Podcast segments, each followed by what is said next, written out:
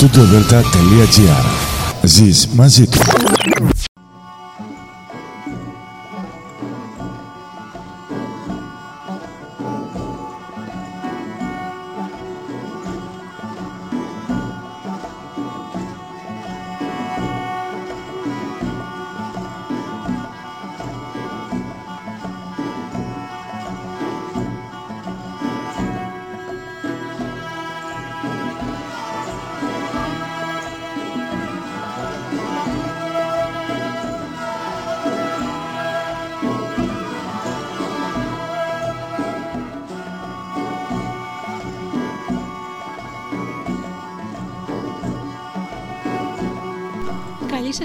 Κυρίες και κύριοι. Είναι η εκπομπή Μύθοι και Πολιτισμοί με τη Γεωργία Αγγελή. Ζωντανά από το στούντιο Δέλτα, το ραδιόφωνο της καρδιάς μας.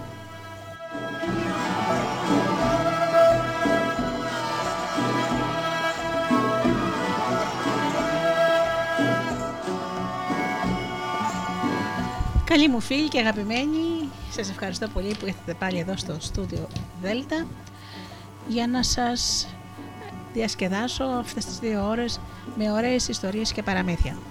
Σήμερα λοιπόν η τελευταία εκπομπή της σεζόν 30 Ιουλίου του 2022 ε, ξεκινάνε οι διακοπές για πολλούς. Ο σταθμός ε, θα ακούγεται μόνο μουσική, εκπομπούλες ξανά από το Σεπτέμβριο. Σήμερα λοιπόν αγαπημένοι μου φίλοι θα μοιραστώ μαζί σας αποσπάσματα από το αριστούργημα της Ευγενίας Φακίνου Αστραδενή.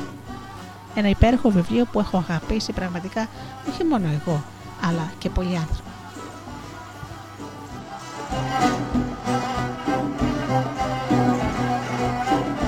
Πρώτα όμως φίλοι μου αγαπημένοι να σας ε, καλημερίσω όλους εσάς που είσαστε εδώ στο Studio Delta και μας ακούτε πληκτρολογώντας www.studiodelta.gr και βρίσκεστε εδώ στη σελίδα του σταθμού.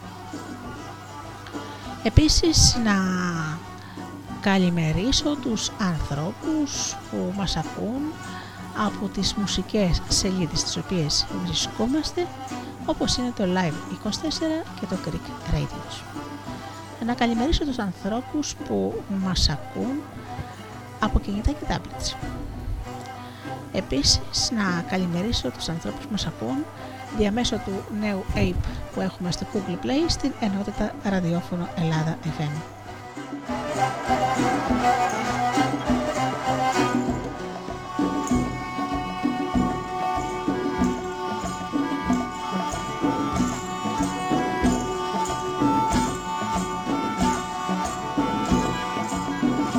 Ωραία λοιπόν τραγούδια για αρχή και αμέσως μετά ξεκινάμε με το ωραίο βιβλίο της Ευγενίας Φακίνου Αστραδενή.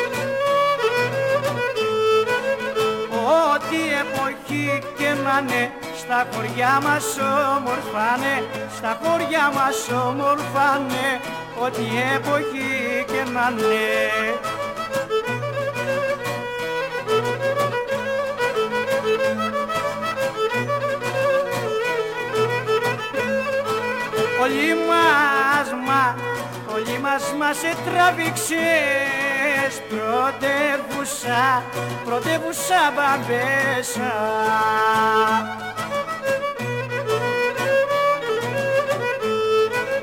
Κι τα σπίτια είναι τα σπίτια μου ασκιστά και τα χωρά και τα χωράδια γέρσα.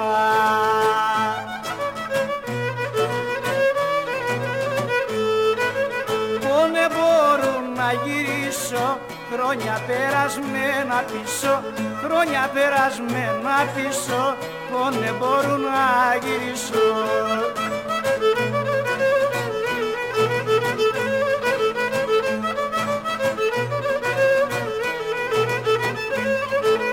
Θα πάρω φόρτα, θα πάρω φόρτα τα στενά Να θυμηθώ να θυμηθώ τα νιάτα.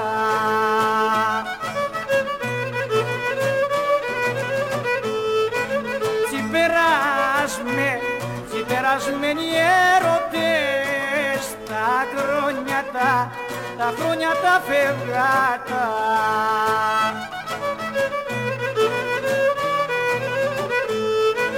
Ό,τι εποχή και μάνε, στο χωριό μας ομορφάνε, στο χωριό μας ομορφάνε, ό,τι εποχή και να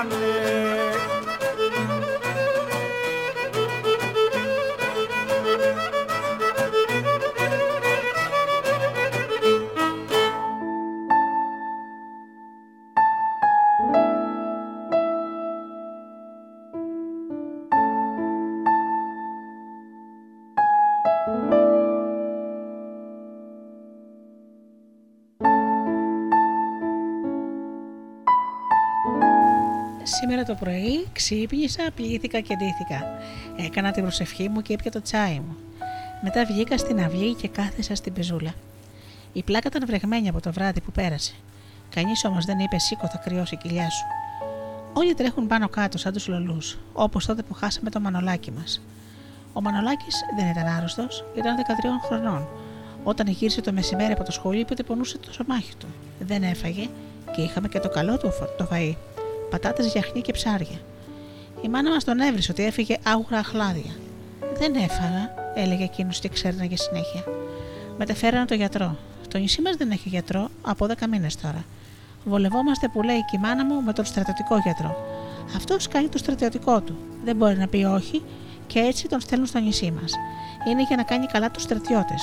Κάνει όμως καλά και εμάς, τους ανθρώπους, όταν χρειάζεται. Του ζούληξε την κοιλιά και είπε: Γρήγορα στη Ρόδο. Έχεις σκολικοειδίτιδα. Πρέπει να τον εγχειρήσουν. Κάντε γρήγορα. Ο Φωτάρας μίλησε με τις ώρες στο τηλέφωνο. Σε δύο ώρες ήρθε το ελικόπτερο. Πήρε το μανολάκι μας, τη μάνα μου και τον πατέρα μου. Εγώ έκατσα στη θιά μου τη θαρινή. Έκατσα δέκα μέρες. Μετά γύρισε με το καράβι ο πατέρας και η μητέρα μου. Το μανολάκι μας δεν τον πρόλαβαν. Κάτι έπαθε και η λίτσα του.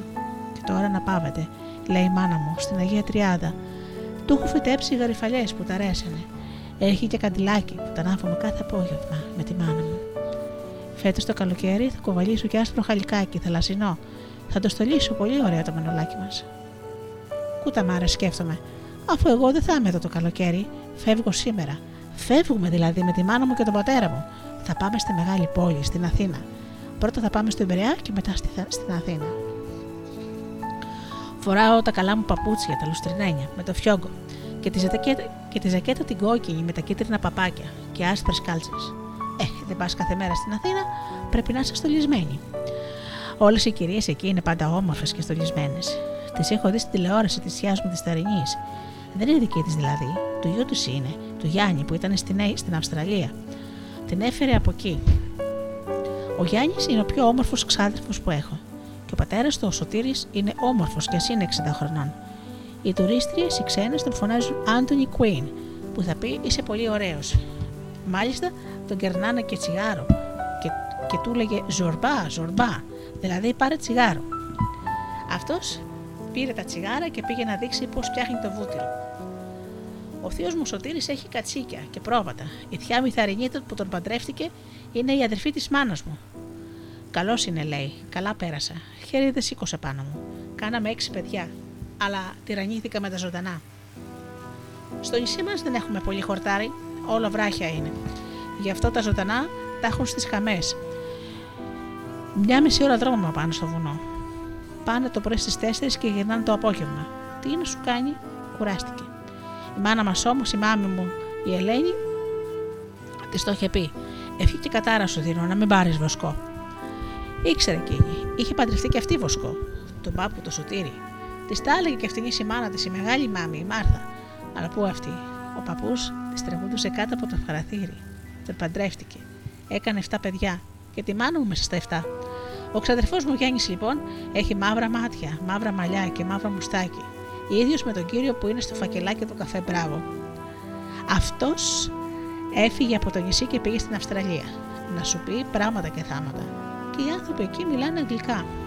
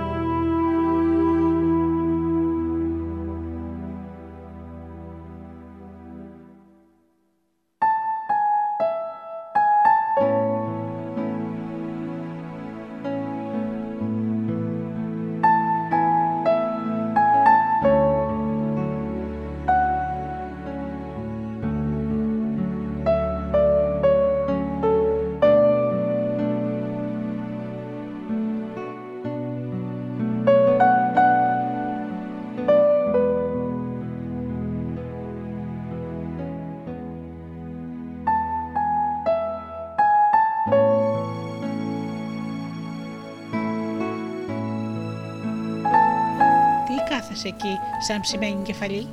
Είναι η μάνα μου που μου φωνάζει. Μου έδωσε να κρατάω την τσάντα με την ουρά και τα κεφτεδάκια. Μπροστά πήγαινε ο πατέρας, κρατώντας τις δύο βαλίτσες. Η μία η καλή μας είναι ξύλινη. Εκεί βάλαμε τα ρούχα μας. Την άλλη την καρότη δανειστήκαμε από τη Μαρία. Θα της τη στείλουμε πίσω άδεια, αφού βγάλουμε τα συντόνια μας. Η μάνα μου κρατάει δύο τσάντες από κάμποτο. Άσπρο.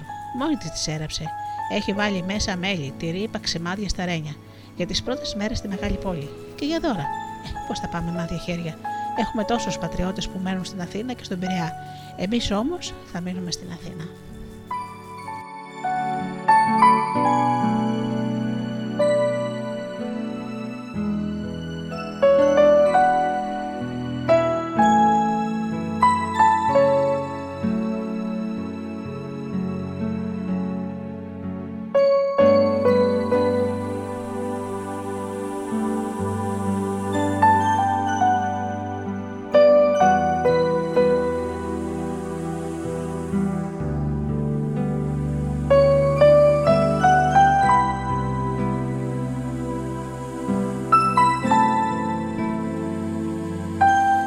Κόβει λίγο το ταχάρι με τα φαγιά και το νερό. Δεν μιλώ όμως, φοβάμαι μην μας τράψουν καμιά. Όλον έφερα είναι και οι δυο τους. Γιατί, αφού πάμε στην Αθήνα. Έτσι αλλάζω όμο κάθε τόσο. Δέκα σκυλιά κατεβαίνω με το ταγάρι στο δεξί και μετά αλλάζω. Δέκα με το αριστερό και αλλάζω. Οι γειτόνισε έχουν ανάψει θυμιατά. Μας ξεπροβοδίζουν. Στο θυμιατό και ένα ματσίδι από βάγια. Η Άννα κλαίει και μας σταυρώνει. Στο καλό, καλή τύχη. μας χρειάζεται η τύχη, αφού θα πάμε στην Αθήνα; Η κόρη της Άννας, η εσωτερία, με κοιτάζει με μισό μάτι. Με ζηλεύει, το νιώθω. Εγώ πάω στην Αθήνα και αυτή ούτε στη Ρόδο δεν έχει πάει. Και τι είναι Ρόδος, δύο ώρες με το βαπόρι. Βέβαια, ο αδερφός της είναι στον Καναδά και τη στέλνει κάτι περίεργα μακριά φουστάνια, αειδίε. Και να έκανε και καμιά δουλειά της προκοπής ο αδερφός της, ποια τα πλένει. Με τις ώρες. Άμα μένω ο πατέρας μου για να μην πλένει πιάτα, πάει στην Αθήνα. Μάλιστα. Όσο είχε το καίκι, ήταν καλά. Το καίκι μας ήταν το πιο όμορφο σε όλο το νησί. Φαρδί και πλουμιστό. Το είχαμε βαμμένο κατά κόκκινο. Ο λιμενικός όλο έλεγε του πατέρα μου: Άλλαξε χρώμα, πας φυρί φυρί να φας το κεφάλι σου. Ο πατέρας μου όμως τίποτα. Αφού τα άρεσε έτσι, τι, ούτε το καίκι σου δεν μπορείς να βάψεις όπως θέλεις. Πάνω από το κόκκινο χρώμα είχαμε βάλει τρεις ρίγες, μία κίτρινη, μία γαλανή και μία άσπρη. Του είχαμε ζωγραφίσει εκεί στη μάσκα και δύο γαλάζια μάτια και το όνομα του καϊκιού ήταν Θαλασσινή. Για μένα. Έτσι ήμουνα κι εγώ, γεννημένη Θαλασσινή, έλεγε ο πατέρας μου.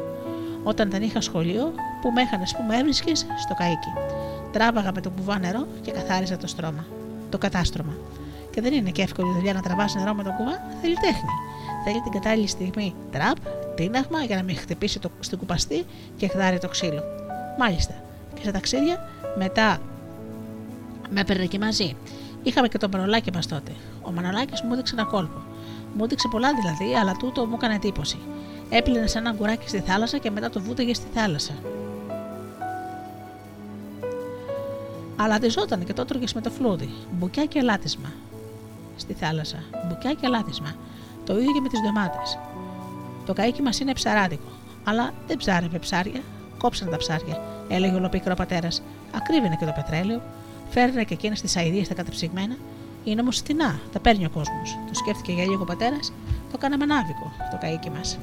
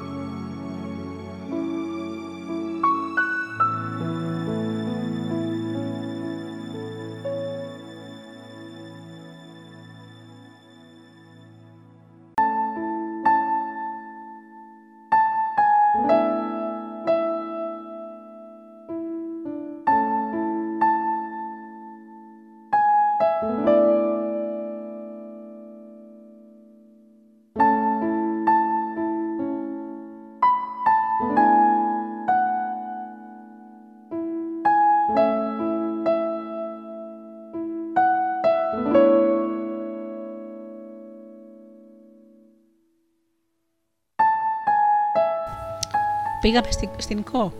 Φορτώναμε ντομάτες, κολοκυθάκια, καρπούζια, αγκούρια, πεπόνια. Είχαμε ένα μεστικό περιβόλι στο μαστιχάρι. Από την, από την πίσω μεριά της ΚΟ, όπως τη βλέπαμε εμείς. Βέβαια ήταν κόπος και πολύ θάλασσα. Θα μπορούσαμε να ψωνίζουμε από την καρδάμενα. Ο πατέρας όπως προτιμούσε το μαστιχάρι. Φορτώναμε τίγκα το καίκι. Κράταγε ώρες το ζήγισμα και το φόρτωμα. Βοηθάγαμε κι εγώ και ο Μανολάκης μας. Το βράδυ μέναμε στο μαστιχάρι. Μας τραπέζουν ο Μπαρπαθόδωρος που είχε το ποστάνι. Εκεί να δεις φυτεμένες στην άμμο, ένα πίθο από τη θάλασσα, καρπουζιέ και παπονιές. Τι γλύκα που είχαν εκείνη τα καρπούζια. Την άλλη μέρα, το ξημέρωμα, περνάγαμε απέναντι στην κάλυμνο, πουλάγαμε και μετά πηγαίναμε στο μικρό νησί Ψέριμος. Εκεί δεν μπορούσαμε να πουλήσουμε και πολλά, δεν, δεν μέναν άνθρωποι, μόνο ψαράδες. Ο πατέρας μου, όπως έλεγε, ότι ο Μπαρπαθόδρος μεγαλώνει τα καρπούζια του για όλο τον κόσμο. Εκεί με τους ψαράδες ανάβαμε φωτιά. Πότε κάναμε σούπα και πότε ψήναμε τα ψάρια στη σχάρα. Νύχτα φεύγαμε να περάσουμε στον κάβο κρυό. Βράδυ που δεν είχε σηκωθεί το μελτέμι. Συνέχεια πιάναμε νήσιρο και τίλο και μετά γραμμή για τον Πανορμίτη. Και πάλι στο λιμάνι μας. Εκεί πια άδειαζε το καίκι. Το πλέναμε. Καθόμασταν μια-δυο μέρες να συγχειριστούμε και πάλι για μα τη χάρη. Καλά ήτανε. Το ελικόπτερο όπως και το νοσοκομείο στη Ρόδο το φάγαν το καίκι. Τότε με το μανολάκι μας. Θεός χωρέστον. Είπαμε τότε στον πατέρα να πουλήσει τον Άγιο Κωνσταντίνο τα χτήματα που είχαμε. Ποτέ τον ποτών, είπε ο πατέρας. Εκεί γεννήθηκε ο πατέρας μου. Ο, πα, ο παππούς μου, ο πάπο μου, ποτέ. Και πούλησε το καίκι. Στα 40 του μανολάκι μας του πάνε να δουλέψει στην τράτα. Ξέρανε ότι τα είχαμε ζώρικα. Οι θείε μου και οι θείοι μου όλα τα, φε... όλα τα φέρνανε, αλλά ο πατέρας μου ήταν περήφανος. Να πας στην τάτα, Νικόλα, του λέει η μάνα. Αγρίωσε το μάτι του, σηκώθηκε τρίχα της κεφαλής του. Εγώ δούλο να κουβαλάω πιάτα στους λόρδους και τις κυρίες τους, δεν γίνομαι. Ε, τότε να μείνεις στην κουζίνα να βοηθάς εκεί, του λέει η μάνα. Η μάνα ήταν το μοναδικό εστιατόριο του νησιού μας. Έκανε χρυσές δουλειές. Έπεσε στην αγρίδα καταψυγμένη και την έλεγε φρέσκια. Χταπότε του ειρωνικού για ντόπιο. Και οι ξένοι οι τουρίστες κάνανε Α, ω, και είχαν απλωμένα δίχτυα, τάχατες πως μόλις τα μαζέψανε και τα λιάζανε. Ο πατέρας στην τράτα το λιοντάρι, ο πατέρας στην τράτα το λιοντάρι στο κλουβί. Είπε όχι και θα πάω στην Αθήνα.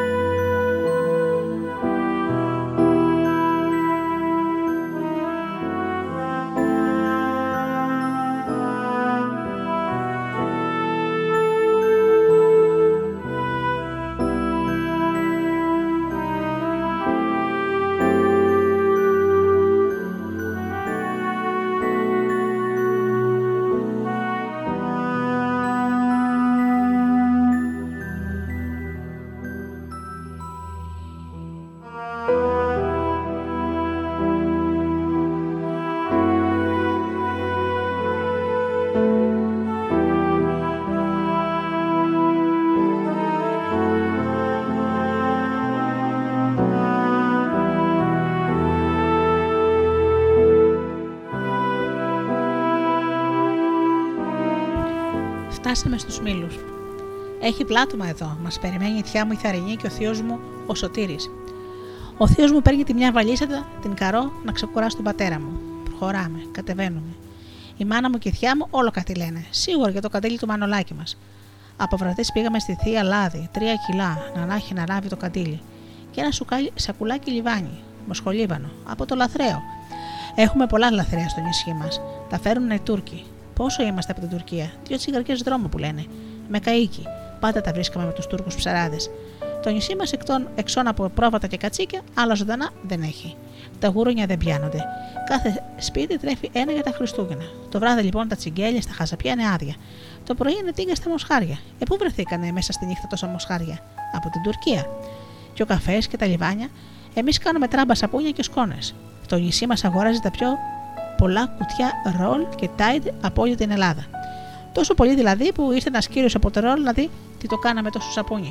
Τι να του λέγαμε, το κάνουμε τράμπα με τους Τούρκους; Φτάσαμε στο σχολείο, στο σχολείο μου. Το μάθημα έχει τελειώσει, αλλά στην πόρτα στέκεται η κυρία μας, η δασκάλα μας, η κυρία Αντιγόνη. Τι να θέλει άραγε, μη μου αρχίσει πάλι τα διάβασε και πρόσεχε τους δεκαδικούς και τα θρησκευτικά; Η κυρία Αντιγόνη είναι ξένη. Δεν είναι από το νησί μας,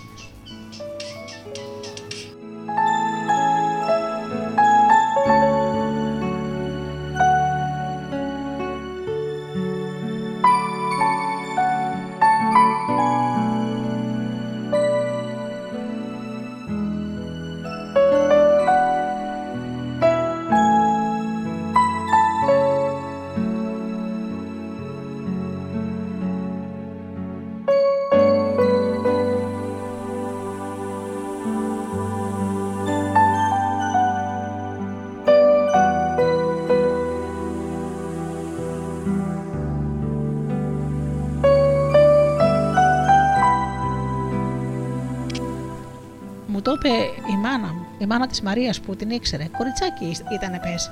Γλυκό το νησί μας, γλυκός και ο Μιχαλιός. Τον παντρεύτηκε και έμεινε. Πάει χαντακώθηκε η δασκάλα, είπανε τότε. Δασκάλα με, ξουρ... με ξυλουργό γίνεται να ταιριάξει. Δεν γίνεται, είπανε. Έλας όμως που η κυρία μας είναι μια χαρά με κόκκινα μάγουλα, γελαστή και έχει και τρία παιδάκια, το ένα στο βυζί ακόμα. Εγώ λέω λοιπόν πως δασκάλα και ξυλουργό γίνεται. Φτάνει της δασκάλας να της αρέσουν τα παιδιά και το ξυλουργού τα ξύλα. Η κυρία Αντιγόνια τη χαιρέτησε με το χέρι τον πατέρα μου και τη μάνα μου. Αυτό είναι σημάδι άσχημο, γιατί στο νησί χαιρετιόμαστε με λόγια ή με φιλιά. Τα χέρια είναι ξενικό πράγμα. Τώρα στέκεται απέναντί μου. Το ξέρω γιατί κοιτάω τα τακούνια της. Τα παπούτσια της. Είναι καφέ χωρίς τακούνια και σκονισμένα. Και τα πόδια της φαρδιά πατάνε στις πλάκες γερά. Αστραδενή, κοίταξέ με. Τα μάτια της είναι σαν το λάδι και έχουν πιτσίλες μαύρες. Τα ρουθούνια της είναι λίγο φαρδιά. Τα χείλια της δεν γελάνε. Κάτι μου λένε τα μάτια της. Δεν καταλαβαίνω. Δεν καταλαβαίνω. Κάτι που με ανησυχεί. Αστραδένη φεύγει. Έδωσα χθες στον πατέρα σου το αποδεικτικό σου. Το χαρτί που θα σε γράψει στο καινούργιο σου σχολείο στην Αθήνα. Θα δεις καινούργια πράγματα. Τα μάτια σου ανοιχτά. Προπαντός να μην ξεχάσεις τι αφήνεις εδώ και να θυμάσαι πόσο σ' αγαπάμε. Και με φυλάει στα μάγουλα. Η κυρία μας με φυλάει στα μάγουλα. Άραγε η σωτηρία της Αλεμίνας με βλέπει; Μάλιστα, κυρία της λέω. Τι να της φιλήσω εγώ τώρα το χέρι; Πρέπει άραγε. Την κοιτάω στα μάτια και τη φυλάω κι εγώ στα μάγουλα. Α, το καλό, αφού δεν θα με ξαναδεί. Καλά έκανα, το ξέρω. Το βλέπω, της άρεσε και γελάει. Ξεκινάμε πάλι. Μπροστά στο καφενί, άλλη στάση.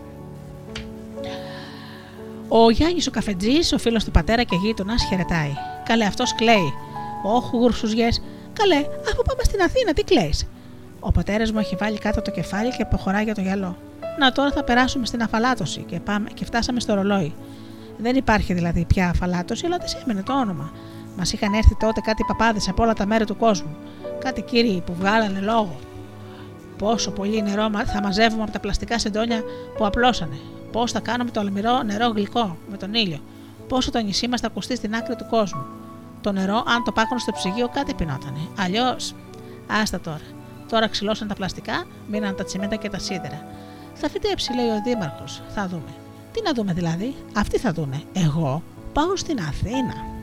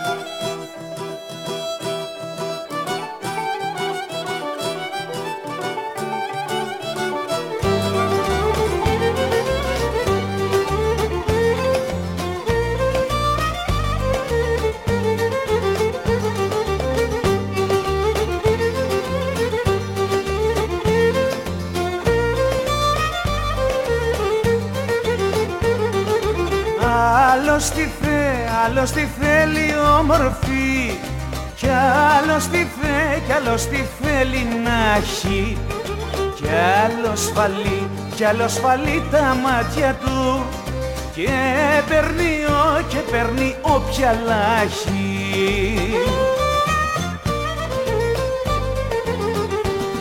Ας την θέλω εγώ την αγάπη δικιά μου. Να μην αρέσει κανένας να είναι μοναχικιά μου. Ας την θέλω εγώ την αγάπη δικιά μου. Να μην αρέσει κανένας να είναι μοναχικιά μου.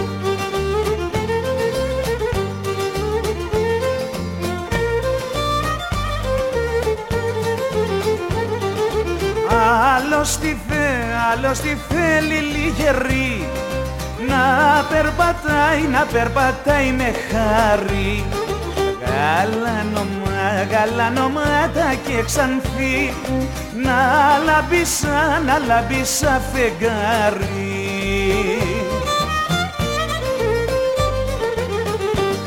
Άσκημη την θέλω εγώ την αγάπη δικιά μου. Να μην αρέσει κανένας να είναι μοναχικιά μου. Άσχημη την θέλω εγώ την αγάπη δικιά μου να μην αρέσει κανένας να είναι μοναχικιά μου.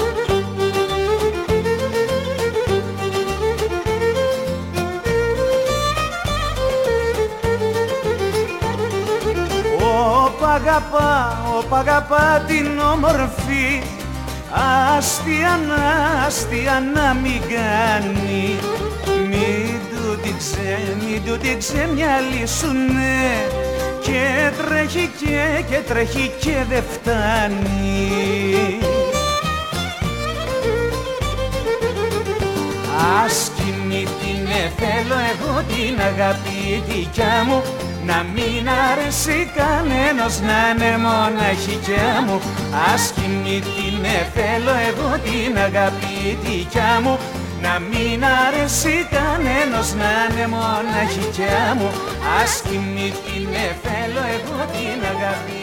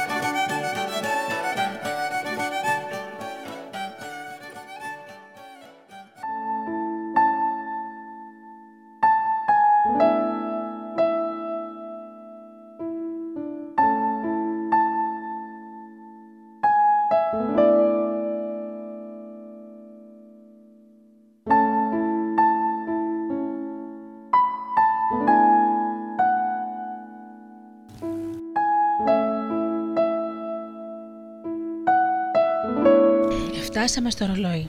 Η ώρα είναι μία και κάτι. Ο Μιαούλης όπου να είναι θα φανεί. Έρχεται από τη Ρόδο. Δεν έχω ξαναμπεί σε τόσο μεγάλο βαπόρι. Η σωτηρία της Αλεμίνας είναι δίπλα μου. Άρα θα είδα και την κυρία μας που με φίλησε. Με ζηλεύει. Με ζηλεύει, το ξέρω. Ο Μιαούλης φάνηκε. Τώρα δεν μας κρατάει πια κανείς. Οι θείε μου και οι θείοι μου, τα ξαδέρφια μου είναι όλοι εδώ. Σαν να τους έδωσε κανείς μια, μια σκουντιά και άρχισαν όλοι μαζί να μας φυλάνε, να μας αγκαλιάζουν και να κλαίνε. Στενεχωριούνται που δεν έρχονται και αυτοί στην Αθήνα. Ο Μιαούλης περνάει τις πριμάτσες. Ο Βασίλης, ο ξαδερφός μου που πάει στο γυμνάσιο, σβέλει τις περνάει στα σίδερα.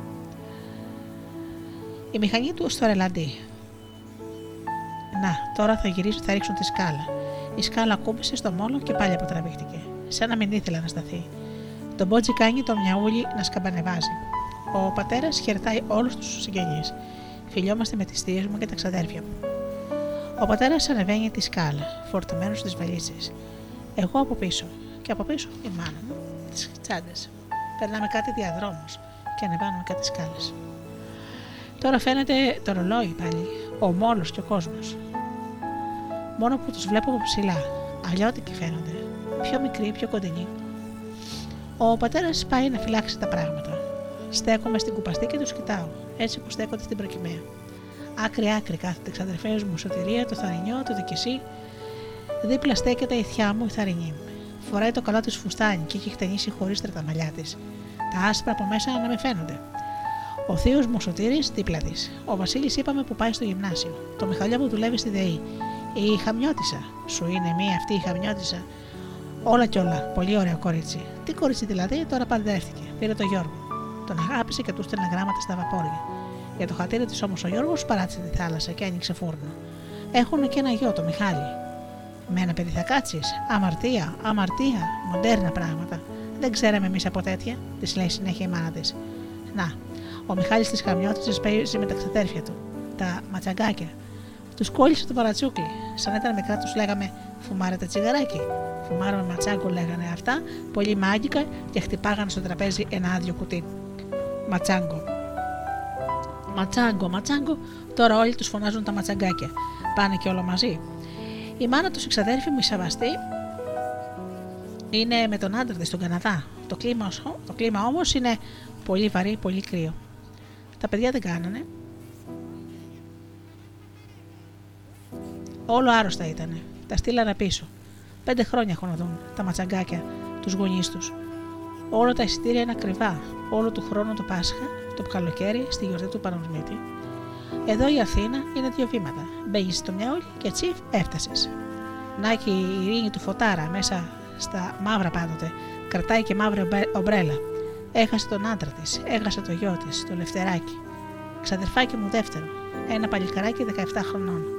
Έπαθε, λέει, ηλίες στην τσέντα που είχε δέσει το βαπόρι και έπεσε στο απάρι. Έπαθε άσχημα το παιδί. Το φέραν στην Αθήνα που είχαν πολλούς γιατρούς. Πήγε και η ειρήνη. Το τρέχανε συνέχεια στους γιατρούς. Το κεφάλι του λευτεράκι ήταν πια πειραγμένο. Έζησε λίγους μήνες και πάει. Καλά που έχει και τον άλλο το γιο, το Μιχαλιό. Δουλεύει τηλεφωνητή στον ΟΤΕ. Αυτός μίλαγε τότε με το ελικόπτερο. Μάθαμε ότι θα, ότι θα Να δούμε, θα ανακαλεί. Να έχει η ξαδέρφη μου η Ζαμπέτα και η Γεωργία. Αυτέ μένουν πιο πολύ καιρό στη Ρόδο, στο Κολονάιλε. Ο πατέρας τους δουλεύει κυπουρό στη Δημαρχία της Ρόδου. Η μάνα τους η Αστερόπη, καμαριέρα σε ξενοδοχείο. Έχει την καρδιά της, αλλά της λείπουν για κάτι γραμματόσημα του Ίκα για να πάρει σύνταξη. Τι να σου κάνει; Ο Μιαούλη σφυράει ρίχνουν τα παλαμάρια στη θάλασσα και κάνουν πλάτς και τους πετσιλάνε όλους. Κάνουν δύο βήματα πίσω. Σαν τους το είπε η κυρία Αντιγόνη στο σχολείο. Με τη σφυρίχτρα. Μας κουνάνε τα χέρια. Τους χαιρετάω κι εγώ. Και αυτοί κουνάνε αργά τα χέρια. Σαν τη βαγιά στο παιδί. Ο Μιαούλη σφυράει μια δυνατή και δύο μικρές και ξεκολλάει από το μόλο. Οι άνθρωποι όλο και μικραίνουν. Η μάνα μου ρουφάει τη μύτη της. Ο πατάρα ακόμα να έρθει. Η ειρήνη του φωτάρα ξεκίνησε κιόλας για το σπίτι της. Αυτή και η ομπρέλα της κάνουν ένα όμικρον. Ο Μιαούλη έκανε μανούβρα και έστριψε. Τώρα βλέπω το γυαλό, όπως τον δείχνουν οι κάρτες που πουλάνε τους τουρίστες. Τα σπίτια τώρα μοιάζουν κολλημένα και δίπλα-δίπλα, χωρίς αυλές, χωρίς δωμάτια, σαν να τα ζωγράφησε κάποιος, σε ένα τεράστιο χαρτόνι. Ο Μιαούλης τώρα θα πάρει την στροφή να βγει απ' έξω από το λιμάνι. Εδώ ο πατέρας χαμήλωνε πάντα τη μηχανή για να μην του πάρουμε δεξιά. Εμείς περνάγαμε ανάμεσα στα βράχια και ο Μιαούλης δεν χωράει. Θα περάσει απ' έξω.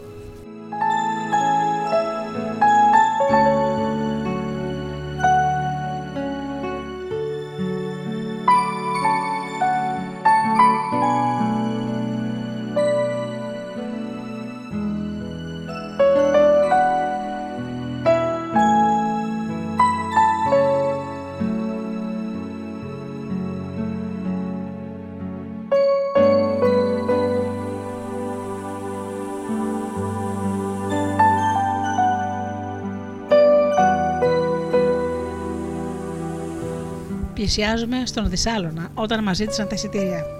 Ήταν ο πατριώτη μας ο Νικήτας της Μέλπο. Δουλεύει γραμματικός στο Μιαούλι.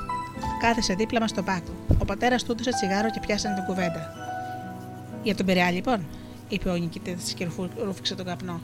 Για την Αθήνα, το είπα εγώ. Το ίδιο είναι, μου κάνει. Τι Αθήνα, τι Πειραιά. Πολύ ξυνή η μούρου του και δεν μ' αρέσει. Και πού θα μείνατε, ρώτησε τον πατέρα μου. Ο Σταύρος του Παπαλιά έχει ένα διαμέρισμα στην Κυψέλη, λέει ο πατέρας. Αυτός τώρα είναι ναύτης του Παλάσκα και μας είπε να μείνουμε όσο θέλουμε. Θα έχει αφήσει τα κλειδιά στο ραφτάδικο του Μιχαλιού. Ώστε διαμέρισμα ο Σταύρος, ε! Και εγώ νόμιζα σπίτι. Ποτέ δεν έχω δεν μείνει σε διαμέρισμα. Θα το γράψω στη σωτερία που μου είναι διατηρητέα και να σκάσει από το ζήλο της. Και στο νησί μας ζήλευε.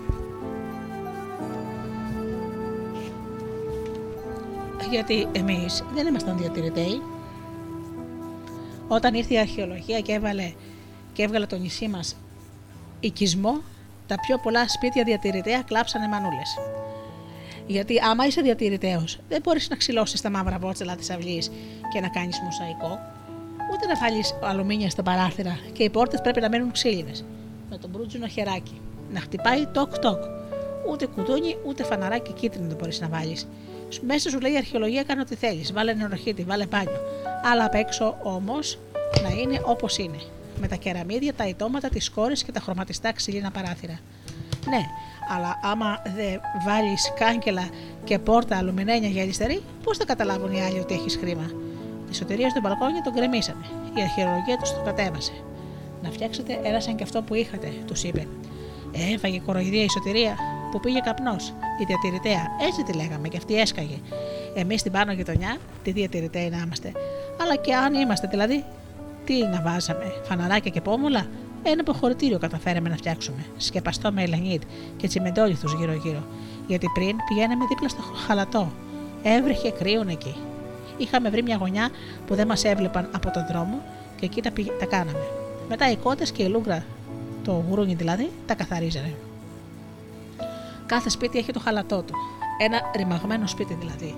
Από αυτά που αφήσανε αυτοί που φύγανε στην Αυστραλία και στον Καναδά.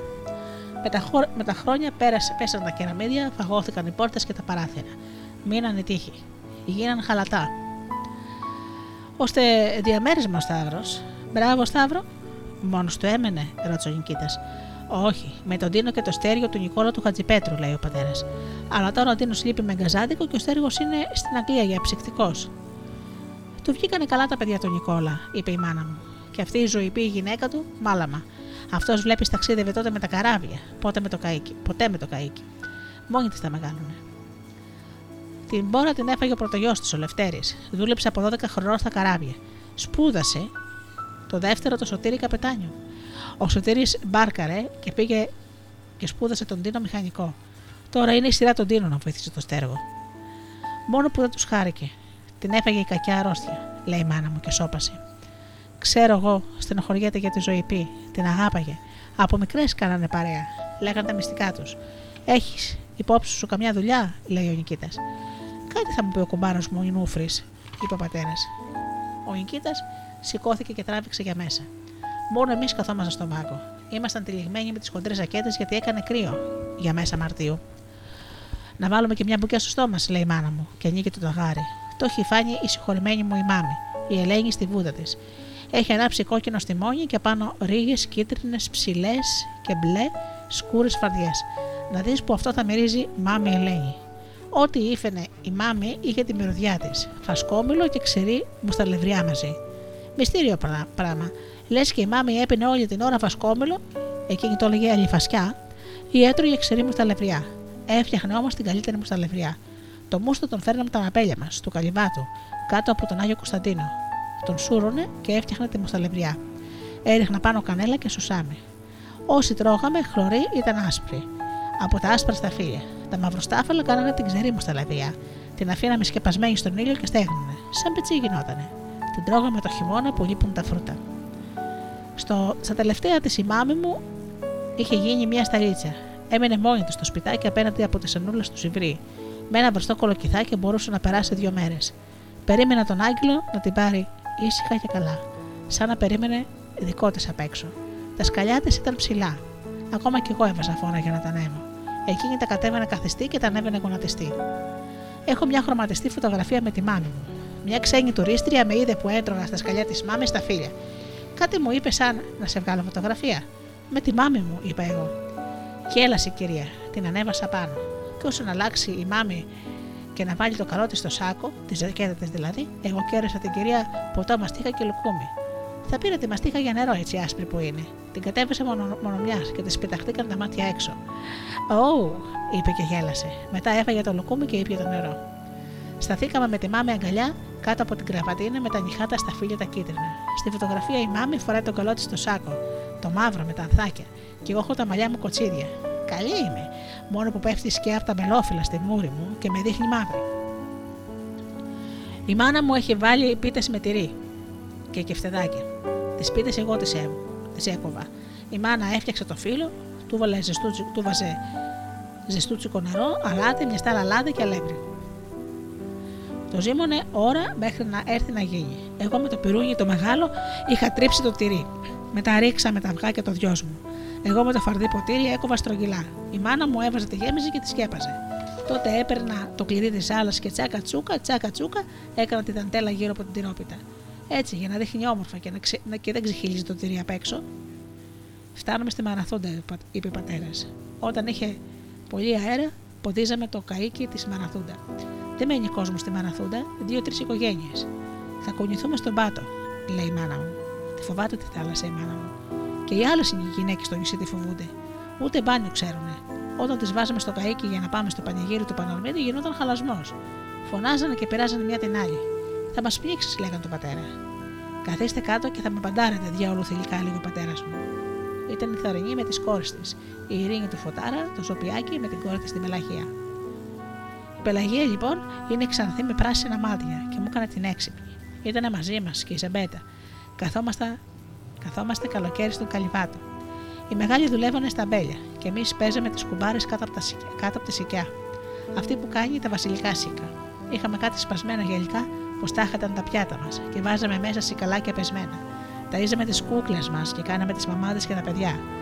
Εγώ βρήκα ένα άδειο μπουκαλάκι από φάρμακο. Το όπλυνα όμορφα όμορφα και έβαλα μέσα δύο κλονιά αμπαρόριζα και το έκανα βάζο. Και η Ζαπέτα ζήλεψε. Το ήθελε δικό της και η Παλαγία το ήθελε. Η Ζαπέντε λέει τότε ο καλυβάτος είναι δικό μου, δικός μου, δικό μου και το βάζω. Μόρι της λέει ο καλυβάτος είναι δικός μου. Με πιάνει η Παλαγία από τα κοτσίδια, όλο την, την Ζαπέτα υποστήριζε την πιάνω κι εγώ από τις μπουκλες και τραφιόμαστε. Στα μουλοχτά, γιατί άμα ακούγανε μεγάλη θα τις τρώγαμε και από πάνω. Οι γυναίκες λοιπόν στο νησί μας γελάνε μόνο όταν έχει καλοσύνη. Έτσι και είχε λίγο κύμα, ξερνάγανε και δεν μιλούσαν. Και η μάνα μου τώρα δεν μιλάει. Έχουμε αφήσει πίσω τον Πανορμίτη. Το νησί μας όλο και μικραίνει. Σε λίγο δεν θα φαίνεται. Η μάνα μου άρχισε να κλαίει. Θα τα καταφέρουμε, μην κλε, της λέει ο πατέρας μου. Και εκείνη δεν μιλάει, μόνο κλαίει. Ο πατέρας την αγαπάει τη μάνα μου. Όταν της μιλάει και δεν τους ακούει κανείς, η φωνή του είναι γλυκιά. Ούτε τη χτύπησε ποτέ. Και όταν αποφάσισε για κάτι, τη ρώταγε κιόλας. Ο πατέρας είπε να μπούμε μέσα, να μην πάμε κρυωμένοι στην Αθήνα.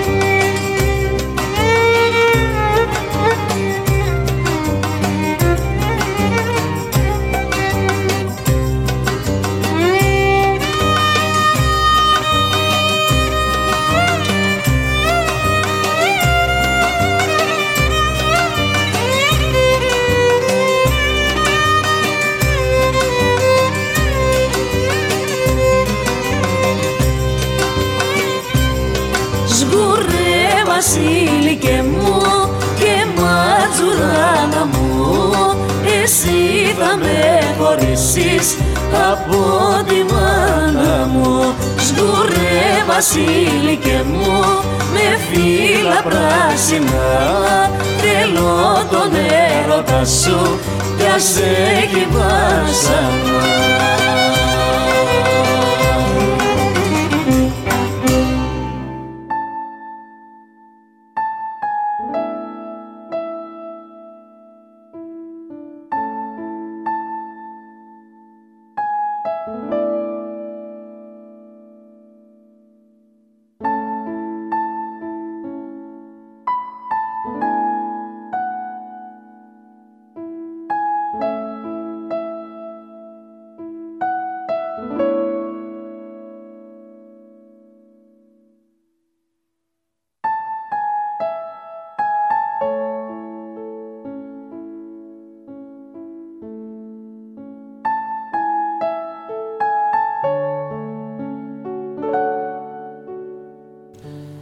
ξανανοίγω τα μάτια, το φως δεν με ενοχλεί να πια.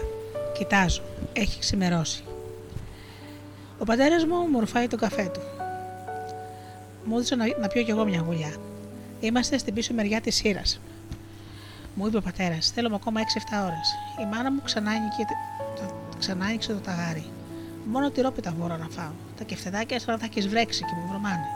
Οι άνθρωποι κάθονται καθιστοί πάνω στις κουβέρτες. Οι μούρες τους είναι κίτρινες. Κανένας δεν έχει όρεξη και το κοριτσάκι που χόρευε κάθεται. Θέλετε τσάι, μας ρώτησε ο πατέρας. Θα νευρώμε καλά η μάνα μου. Τόσοι άνθρωποι πίνουν και δεν θα πλένουν τα φλιτζάνια. Εγώ θέλω και ας νευρώμεκα, του λέω. Μου φέρνει ο πατέρας ένα ποτήρι με τσάι. Το πήρα από την κουζίνα που έχει το παπόρι. Το φυσάω για να... γιατί αχνίζει. Η μάνα μου μου δείχνει πώς να πιω. Θα βάλω, λέει, μέσα τα χείλια μου χωρίς να αγγίξω το ποτήρι. Αλλιώς θα γεμίσω άφτρε. Βάσανο είναι έτσι, όπως λέει, αλλά πίνω, ζεστάθηκα. Πάμε έξω. Περνάμε πολύ πια κοντά στη στεριά. Είναι η τζιά, μου λέει ο πατέρας. Πραγματικά περνάμε πολύ κοντά. Δεν φέρονται σπίτια, μόνο ένας φάρος. Εγώ, με μεγαλώσω, θα παντρευτώ φαροφύλακα. Θα μένουμε μόνοι μας στο στρογγυλό σπιτάκι του φάρου. Το πλοίο θα μας πετάει τρόφιμα και εμείς όμως θα έχουμε κότες, κουνέλια και μαρουλάκια φυτεμένα στην άκρη. Και όταν θα έχει τρικεμία, θα ακούμε με τον άντρα μου τα κείμενα να σπάνε στα βράχια. Και μια φορά λέει ο άντρας μου θα σώσει ένα καράβι με 30 άντρες πλήρωμα. Παρολίγο δηλαδή και θα πνιγόταν και μετά θα έρθει ο ίδιος ο Πρωθυπουργός, θα του δώσει συγχαρητήρια και μια ελληνική σημαία. Όπως τα έκανε με την κυρία της Ρο.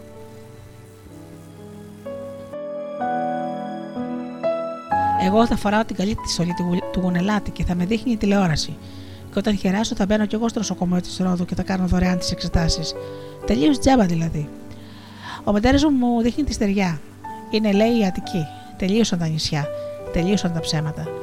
Γιατί ποια είναι η πρωτεύουσα του νομού της Αττικής, που λέει η κυρία Αντιγόνη, η Αθήνα.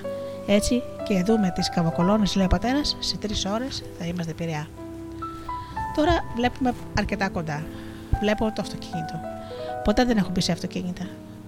Στη Ρόδο και στην Κο έχει αυτοκίνητα, αλλά εγώ δεν έχω μπει. Δεν μ' αρέσουν, τα φοβάμαι. Δεν το έχω πει σε κανένα. Ο πατέρας μου δείχνει το αεροδρόμιο και ένα αεροπλάνο που φέρνει βόλτες από πάνω. Σε λίγο τσούλησε σαν αυτοκίνητο στο δρόμο. Δεν το βλέπω πια.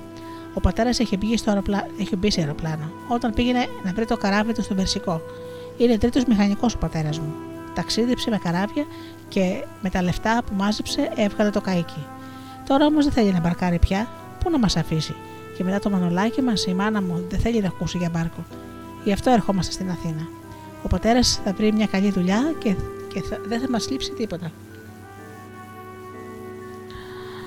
Η μάνα μου φάνηκε από την πόρτα. Μου γνέφει να πάω. Με πάει σε μια βρύση, μου πλένει τη μούρη και μου βρέχει τις κοτσίδες. Μου τη σχήνει και τις χτενίζει. Περίεργο πράγμα, αφού το κάνει μόνο όταν ετοιμαζόμαστε για την εκκλησία. Τις άλλες μέρες τα καταφέρω μόνη μου. Μου ισιώνει τις κάλτσε, τακτοποιεί τη ζακέτα. Ο πατέρας έρχεται γελαστός. Ελάτε, φάνηκε και ο Πειραιάς. Τρέχει έξω. Όλοι είναι στην κουπαστή και βλέπουνε. Πω, πω, πω, σπίτια και τι ψηλά που είναι. Ένα, δύο, τρία, τέσσερα, πέντε πατώματα. Πατέρα, έχουν πέντε πατώματα. Αυτό εκεί έχει έξι. Και ο πύργος είναι σιλό για τα στάρια. Τον καταλαβαίνω, δεν τον καταλαβαίνω. Φορτώνουν στάρι στα καράβια, μου λέει. Τι να πρωτοθώ. Ρημουλκά σφυράρα δίπλα μας. Άλλα καράβια δεμένα φορτώνουν. Ο φάρος μπροστά μας αναπροσβήνει. Ο πατέρας μας παίρνει να βρούμε τις βαλίτσες και να κατέβουμε. Εμείς τον περιμένουμε στον πάγκο. Η μάνα μου κάνει το σταυρό της κυνηγουκλίνει τα χείλη της. Έχω μία αγωνία. Πού θα πάμε τώρα; Θα μπούμε σε αυτοκίνητο. Θα βρούμε το σπίτι του Σταύρου, το διαμέρισμα. Και αν δεν έχει αφήσει τα κλειδιά, τι θα κάνουμε; Και ο πατέρας έρχεται με τις βαλίτσες. Περνάμε πάλι από διαδρόμους. Κάπου έχει φρακάρει. Καθόμαστε όρθιοι όρθι και περιμένουμε. Με έχουν στριμώξει. Θα τσαλακώσουν τη ζακέτα μου. Επιτέλους προχωρούμε. Κατεβαίνουμε. Το νιώθω. Αλλά δεν βλέπω τίποτα. Έχει ανθρώπους δεξιά και αριστερά. Μη χάσω τον πατέρα και τη μάνα μου. Την αρπάω από τα φουστάνια.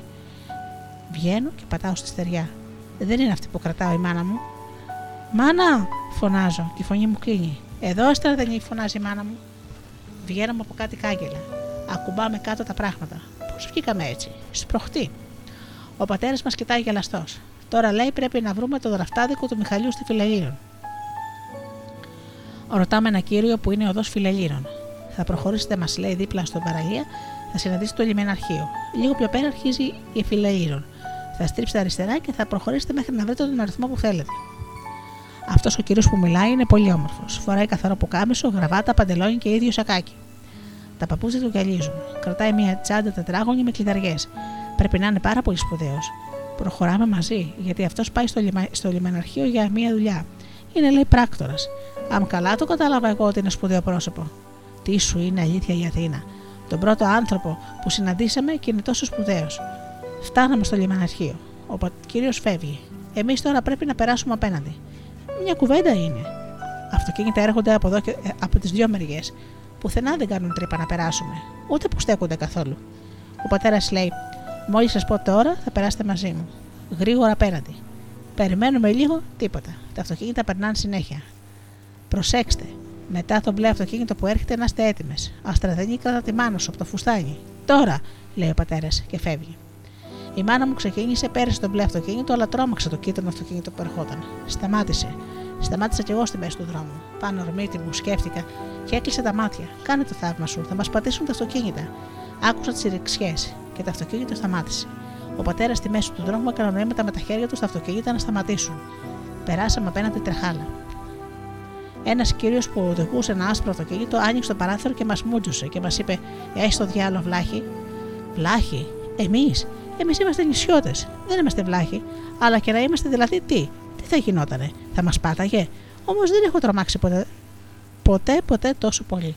Όχι, δεν έχω ξανατρομάξει. Τότε στον Άγιο Κωνσταντίνο. Είχα ξανατρομάξει. Εγώ έπαιζα δίπλα στο σπιτάκι και άλλοι κάνανε τις δουλειές τους. Βλέπω λοιπόν μια λαστιχένια σωλήνα στο, δρό, στο δρομάκι μέσα στα στάχια. Ήταν μια πολύ ωραία χοντρή σωλήνα. Ό,τι έπρεπε για να την πατήσεις και να κάνεις μπρος πίσω. Αυτό έκανα κι εγώ. Μόνο που η σωλήνα ήταν φίδι. Σήκωσε την ουρά του, σήκωσε και το κεφάλι και μου την κάθισε. Μια δαγκονιά στο πόδι. Σαν τζίμπινα από δύο καρφίτσες δίπλα-δίπλα. Σήκωσε τον κόσμο από τις φωνές. Το φίδι το σκότωσαν. Ήταν οχιά. Η μάνα μου άρχισε να κλαίει. Γρήγορα φέρανε το Μερκουρά. Ο Μερκουρά ήταν ο καλύτερος και από γιατρό. Περιζήτητο. Ρούφαγε το δηλητήριο της οχιάς και εγώ νόμιζα ότι θα ζαλιζόμουν και ότι θα πέθαινα. Ο Μερκουρά έβαλε, έβγαλε το ούζο του και ένα ξεραφάκι. Με το ξεραφάκι τράβηξε δύο χαρακές, δεν ξέρω πού, γιατί είχα γυρίσει το κεφάλι μου. Μετά ρούφηξε δύο βουλιέ ούζο. Δεν το κατέβασε, το έκανε γλου στο στόμα του. Έπειτα έβαλε το στόμα του πάνω στην δαγκονιά και άρχισε να βυζένει. Βίζανε το δηλητήριο της οχιάς μαζί το, με το αίμα και το φτύνε. Πάλι έβαλε ούζο στο στόμα του και πάλι βίζανε. Μετά του έδειξαν το πόδι μου με λουρίδε από καθαρή πετσέτα. Πόναγα για μέρες, αλλά έζησε. Φτάσαμε σε ένα φαρμακείο. Δίπλα σε ένα ξενοδοχείο και δίπλα το ραφτάδικο του Βρετιού. Το Μιχάλη, του διαμαντάκι δηλαδή, του Βρετιού είναι το παρατσούκλι του. Στο νησί, άμα δεν πεις το παρατσούκλι σου, με το σκέτο, δεν θα σε βρίσκει κανένας. Ο Μιχαλιός είναι κοντός και τον λένε το Βρίτη, το ρεβίθι δηλαδή. Μπαίναμε στο, στο ραφτάδικο. Έχει ένα πάγκο. Πίσω από το πάγκο ο Μιχαλιός κόβει με μια ψαλίδα. Έχει περασμένο στο λαιμό του ένα μέτρο. Εκεί και η μηχανή έχει και μια μηχανή, ε, μηχανή που αζώνει. Μας βλέπει. Τα παρατάει όλα και μας αγκαλιάζει. Καλώς τους, καλώς τους, μας λέει. Καλώ ορίσατε, καθίστε. Μια κουβέντα είναι. Πού να κάτσεις. Το ραφτάδικο είναι γεμάτο βαλίτσε, καλάθια και μπόγους. Εδώ οι σημειακοί εδώ αφήνουν τις παραγγελίες τους και τα δέματά τους. Ο Μιχάλης το βρέτη είναι ο ταχυδρόμος μας. Αυτός θα κανονίσει με ποιον πατριώτη μας θα φύγει το δέμα με τα φάρμακα για τη σήμη. Και αυτός θα καρέψει κανένα για να πάει τον τραχανά τη σεβαστή στο Χατζικυριάκιο. Α είναι καλά το παιδί. Ο Μιχάλης ήθελε να μάθει νέα. Τι νέα, αυτός τα ξέρει όλα. Θανάτους, αραβώνε, γάμους, βαφτίσια στη Σήμη και στην Αθήνα. Ο πατέρας μου του ζητάει το κλειδί. Δεν το έχω, λέει ο Μιχάλης. Παγώσαμε. Να τα, τα έλεγα εγώ. Τώρα ο Σταύρος το έχει αφήσει το κλειδί στη Μαρία την Τζαβαρή. Μένει στην ίδια πολυκατοικία, στο δεύτερο όροφο, λέει ο Μιχάλης. Πολυκατοικία, δεύτερος όροφος, τι γλώσσα μιλάς, Μωρέ Μιχάλη. Να μην ανησυχούμε όμως, να, τώρα θα της τηλεφωνήσει της Μαρίας. Παίρνει λοιπόν πολλούς αριθμούς στο τηλέφωνο, στέκεται, περιμένει λίγο και χαμογελάει. Έλα Μαρή, τι που κάνει, της λέει και γελάει δυνατά. Αυτά καλά είναι βαριά σημεία κάπου, τα θυμήθηκε ο Μιχάλης. Μίλησε μαζί της και μετά μας είπε ότι η Μαρία θα είναι εκεί και θα μας περιμένει. Θα μας δώσει το κλειδί και ό,τι άλλο χρειαστούμε. Η Μαρία, του Τζαβαρ... η Μαρία η Τζαβαρή του ψεύτη. Έτσι τον ξέρουν όλοι τον πατέρα της Μαρίας. Όχι πω ήταν ψεύτης, καλόψυχος ήταν. Σούταζε να έρθει στα ξύλα ή στο κούρεμα των, των αρνιών για τη βοήθεια και δεν ερχόταν. Είχε πέντε κόρες. Τι να σου πρωτοκάμει; Η Μαρία είναι η μεσαία, η τρίτη. Έφυγε μικρή από το νησί και πήγε στην Αίγυπτο. Τώρα μένει σε πολυκατοικία στην Κυψέλη. Μάλιστα. Εκεί θα πάμε. Άκουσε, λέει ο Μιχαλιός στον πατέρα μου. Θα πάρεις τον ηλεκτρικό το τρένο. Θα σου πω πώς θα πα στο σταθμό. Θα, θα μπείτε και θα κατέβετε στη στάση Βικτόρια.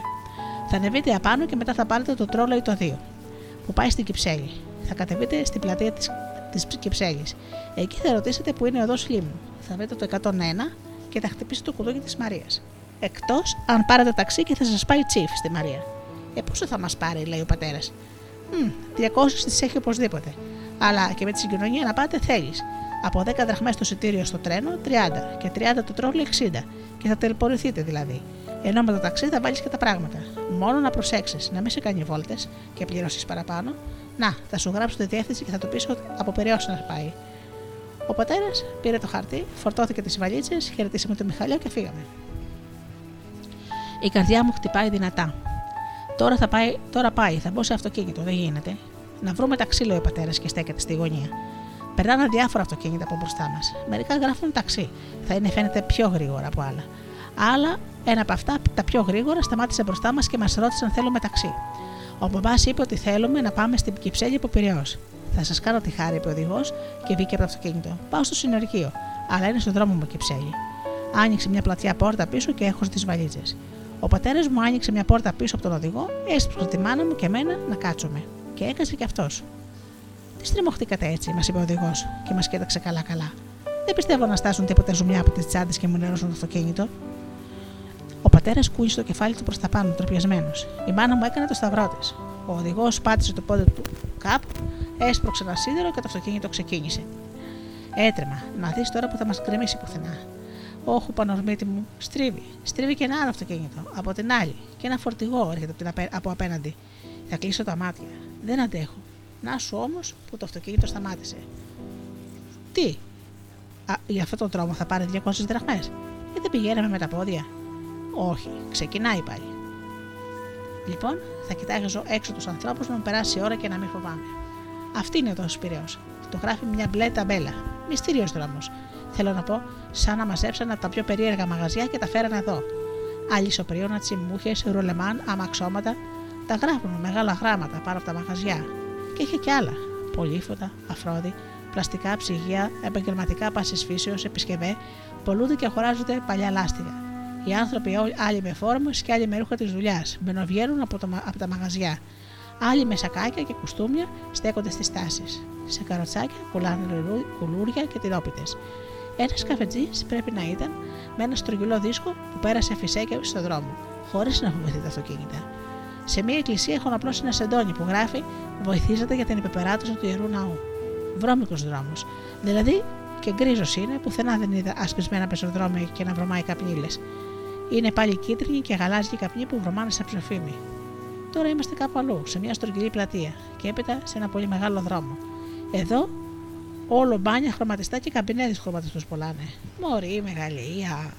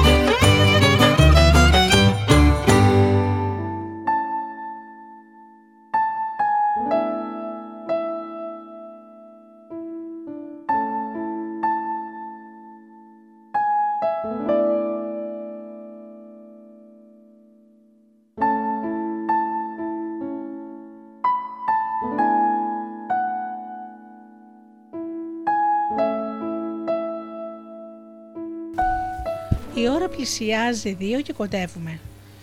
Κοντεύουμε; Ο πατέρας ρωτάει τον οδηγό αν είμαστε μακριά. Όχι, όχι, είπε αυτός. Θα στρίψει σε λίγο στην Ίμβρου και φτάσαμε. Είμαστε στο μεγάλο δρόμο που γράφει ο οδός Πατησίων. Το τι γίνεται δεν λέγεται. Κίτρινα μεγάλα λεωφορεία, μπλε λεωφορεία, μικρά χρωματιστά αυτοκίνητα. Να σου έρχεται τρέλα. Εδώ στη γωνιά ένα μαγαζί πουλάει λουλούδια. Αληθινά λουλούδια. Στη Σύμη δεν έχουμε τέτοιο μαγαζί. Ό,τι λουλούδια χρειαζόμαστε τα κόβουμε από την αυγή μας. Βιολέτες για τον επιτάφιο, κρίνους της Παναγίας, χρυσάνθημα του Αγίου Δημητρίου, γαρίφαλα, τριαντάφυλλα και ό,τι καλύτερο έχουμε του Πανορμίτη. Μόνος στου γάμους φέρνουν ένα πτυρόδο. Εγώ στην αυλή μου έχω, δύο, έχω δικά μου λουλούδια. Η μάμη μου, η Ελένη μου είχε δώσει μια ριζούλα, ρολόι το λένε, που ανεβαίνει ψηλά, ψηλά και τα λουλούδια του είναι αληθινά, σαν ρολογάκια. Η μάνα μου στην άκρη, στην πεζούλα, έχει φυτεμένο μαϊντανό. Δυόσμο, Έλληνο, Άνηθο και Πατριάρχη. Τον Πατριάρχη τον έχουμε και το γλυκό κιδόνι. Το αυτοκίνητο έχει σταματήσει. Μπροστά του είναι σταματημένο ένα άλλο αυτοκίνητο και πιο μπροστά του ένα μεγάλο σχολικό αυτοκίνητο. Αμάν αυτά τα σχολικά, είπε νευριασμένα ο οδηγός. Τι σχολικά; Βλέπω ένα παιδάκι με ποδιά που το κατεβάζει μια κυρία. Το πηγαίνει σε μια πόρτα και το δίνει σε μια γιαγιά. Λες, λες, τα παιδάκια στην Αθήνα να πηγαίνουν με αυτοκίνητα στο σχολείο. Όχου, μάνα μου. Όχι τέτοια, θα το πω στον πατέρα. Εγώ με μόνο με τα πόδια στο σχολείο. Ο οδηγός λέει κάτι βρισχέ. Δεν μπορεί, λέει, να μπαρκάρει. Τι να μπαρκάρει; Όλο φορτηγά, λέει, είναι σταματημένα. Άντε να κάνουμε γρήγορα. Εδώ είναι το 101 που θέλουμε. Ο πατέρας πληρώνει 204 δραχμές. Και ο οδηγός μας βγάζει στις βαλίτσες και το αυτοκίνητο έφυγε. Στεκόμαστε στη μέση ενός μεγάλου δρόμου. Πιο πολλά είναι τα αυτοκίνητα από τους ανθρώπους. Και τι ψηλά σπίτια που έχει, δεν ζαλίζονται αυτοί που μένουν εκεί ψηλά. Μια κυρία με σκουντά. Άντε λέει, πιάσε με όλο το πεζοδρόμιο. Ο πατέρας ακουμπά τις βαλίτσες σε κάτι σκαλάκια μπαρμάρινα. Δίπλα έχει κουδούνια, πολλά κουδούνια. Εμείς πρέπει να χτυπήσουμε το σαρίδι. Έτσι λένε τον άντρα της Μαρίας στην Τζαβαρή, του ψεύτη. Ο πατέρας βρίσκει το όνομα και χτυπάει το κουδούνι. Ακούγεται ένα βοητό και η μεγάλη πόρτα ανοίγει. Μπαίνουμε και κουμπάμε τις βαλίτσες και περιμένουμε. Σε λίγο κατεβαίνει η Μαρία και την ξέρω. Έρχεται στη Σίμη κάθε καλοκαίρι. Καλωσορίσετε, τι μας λέει. Ελάτε να σας δείξω το διαμέρισμα του Σταύρου, να αφήσετε τα πράγματά σας και να έρθετε σπίτι να φάμε παρέα. Μας δείχνει στα δεξιά μας μια μικρή σκάλα. Την κατεβαίνουμε. Που είσαι σωτηρία να δεις μεγαλεία. Μόνο που είναι σκοτεινά. Η Μαρία ανάβει ένα φως και είναι ένας μακρύς διάδρομος με πόρτες δεξιά και αριστερά. Φτάνουμε εκεί που τελειώνει. Η Μαρία ανοίγει μια πόρτα. Δεν βλέπω τίποτα. Κατασκότεινε. Ανάβει ένα φως. Εδώ μας λέει είναι το χολ. Έχει, έχει μέσα ένα σιδερένιο κρεβάτι και μια καρέκλα δίπλα του. Από εδώ μας λέει και περνάει σε ένα άλλο δωμάτιο πιο μεγάλο, είναι κρεβατοκάμαρα. Έχει δύο ράτζα, ένα τραπεζάκι, τρεις καρέκλες και μια ξυλίνα ντουλάπα. Και εδώ έχουμε ανάψει φως. Είναι σκοτεινά. Η κουζίνα, μας λέει η Μαρία και το μπάνιο. Πω, πω, λούσα. Όταν θέλουμε, λέει, ζεστό νερό, να γυρίζουμε αυτό το κουμπί. Και όταν θα κάνουμε τα κακά μας, να τραβάμε αυτό το κορδόνι και θα τρέχει νερό. Που είσαι, που είσαι σωτηρία. Και αυτή η μπαλκονόπορτα βγάζει στο φωταγωγό, λέει η Μαρία, και μας δείχνει μια πόρτα στην κουζίνα. Να πληθούμε, λέει, και να ανεβούμε στο δεύτερο όροφο που είναι το διαμέρισμα, να φάμε. Η Μαρία φεύγει, μένουμε μόνοι μας. Η μάνα μου λέει του πατέρα να ανοίξει τα παντζούρια. Να μπει μέσα φως. Ανοίγουμε το παράθυρο της κρεβατοκάμαρας. Αλλά τίποτα. Ένα θαμπό φως μπαίνει μέσα. Πάλι χρειάζεται το ηλεκτρικό για να βλέπεις. Το χόλι δεν έχει παράθυρο, το ίδιο και το μπάνιο. Πάμε στην κουζίνα. Ανοίγουμε την μπαλκονόπορτα. Βγαίνουμε σε ένα τόσο δάβλιδάκι, σαν κοτέτσι, θα να πούμε σε μάκρος. Γύρω-γύρω τείχη και σωλήνες. Και δίπλα σε ένα σωλήνα είναι εφετρωμένη μια σικιά αδύνατη και ψηλή ίσα με το κεφάλι μου. Άχου πανορμίτη μου, τι πηγάδι είναι αυτό από πάνω μου. Πραγματικά, σαν να είμαι στον πάτο ενός πηγαδιού και βλέπω πάνω στο άνοιγμά του. Η μάνα και ο πατέρας πάνε πάλι μέσα. Να κατορίσουμε, να πλύνουμε τα χέρια μας και τη μούρη από το ταξίδι και να πάμε στη Μαρία που περιμένει. Μετά θα τακτοποιήσουμε το σπίτι, λέει η μάνα μου. Την ξέρω εγώ τη μάνα μου. Άμα παίρνει αυτό το ύφος, θα πει: Δεν μ' αρέσει, αλλά θα παλέψω να τα βγάλω πέρα. Και τότε με το μανολάκι μας, έτσι ήτανε. Δεν λέει πολλά λόγια η μάνα μου. Κλείνει το στόμα και ρίχνει τη δουλειά. Βγάζουμε από την τσάντα την άσπρη ένα κουτί μέλι θυμαρίσιο από τα δικά μας τα κουβάνια, φασκόμελο και κουλουράκια πουτυρένια για τη Μαρία. Βγαίνουμε. Ο πατέρας κλείνει την πόρτα και παίρνει το κλειδί. Στη σήμη το κλειδί ήταν κρεμασμένο πάντα στον τοίχο και η πόρτα δεν έκλεινε ποτέ. Γιατί το κάνει αυτό; Λοιπόν, θα τον ρωτήσω πρώτον για το σχολικό αυτοκίνητο, το κίτρινο, και δεύτερον για το κλειδί. Τώρα ανεβαίνουμε μια φαρδιά σκάλα. Φτάνουμε στο δεύτερο πάτωμα, τον όροφο που λέει η Μαρία. Βρίσκουμε το κουδούνι που γράφει σαρίδι και χτυπάμε. Μας ανοίγει ο Κυριάκος ο άντρας της. Αγκαλιές και φιλιά. Ο Κυριάκος ψαρεύει με τον, παρέα με τον ξάδερφό μου τον Βασίλη όταν έρχεται το καλοκαίρι. Ψάρευε δηλαδή, γιατί τρία χρόνια τώρα έχει πάθει την καρδιά του και η Μαρία δεν τον αφήνει να ψαρεύει, γιατί λέει: Άμα πιάσει κανένα μεγάλο ψάρι, μπορεί από τη λαχτάρα του να μείνει ξερός. Το σπίτι της είναι σχεδόν στο δικό μας, λίγο πιο μεγάλο. Έχει ένα δωμάτιο ακόμα και λίγο πιο φωτεινό. Εδώ έχουν και τηλεόραση. Την είδα. Από εδώ μας λέει η Μαρία στην τραπεζαρία. Μπράβο Μαρία, δεν είχα για τόσο πλούσια. Και μπουφέ ξυλίνο και τραπεζάκι. Με έξι καρέκλες και καναπέ και μικρό τραπεζάκι χαμηλό και πολύφωτο.